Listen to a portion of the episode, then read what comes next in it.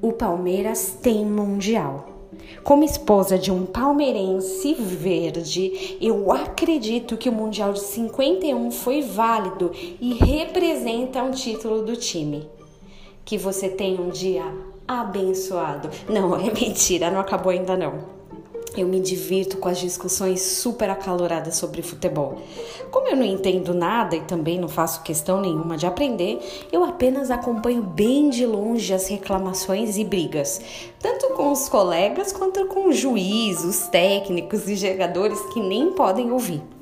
Sempre que acaba um jogo, quando perdido, começa a definição dos culpados. Como aquele jogador perdeu um gol tão fácil? Aquele técnico escalou um jogador péssimo. Ah, o juiz deveria ter declarado aquele gol nulo, foi de mão. Na vida e no futebol, sempre buscamos alguém para culpar. Um dia Jesus encontra um cego de nascença. No áudio chamado DNA, eu te conto uma parte dessa história.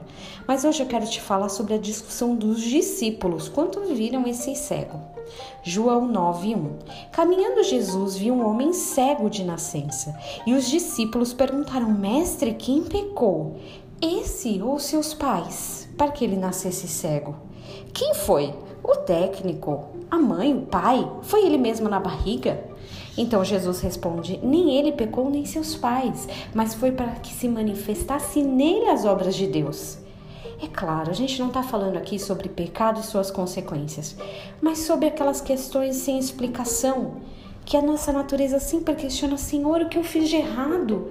O que eu fiz para merecer isso? O que Fulano fez para merecer aquilo?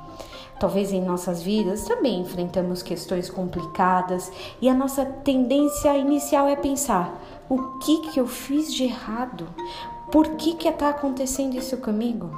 Bom, pode ser que o Senhor esteja te preparando para que a obra de Deus se manifeste na sua vida também. Tenha um dia abençoado em nome de Jesus.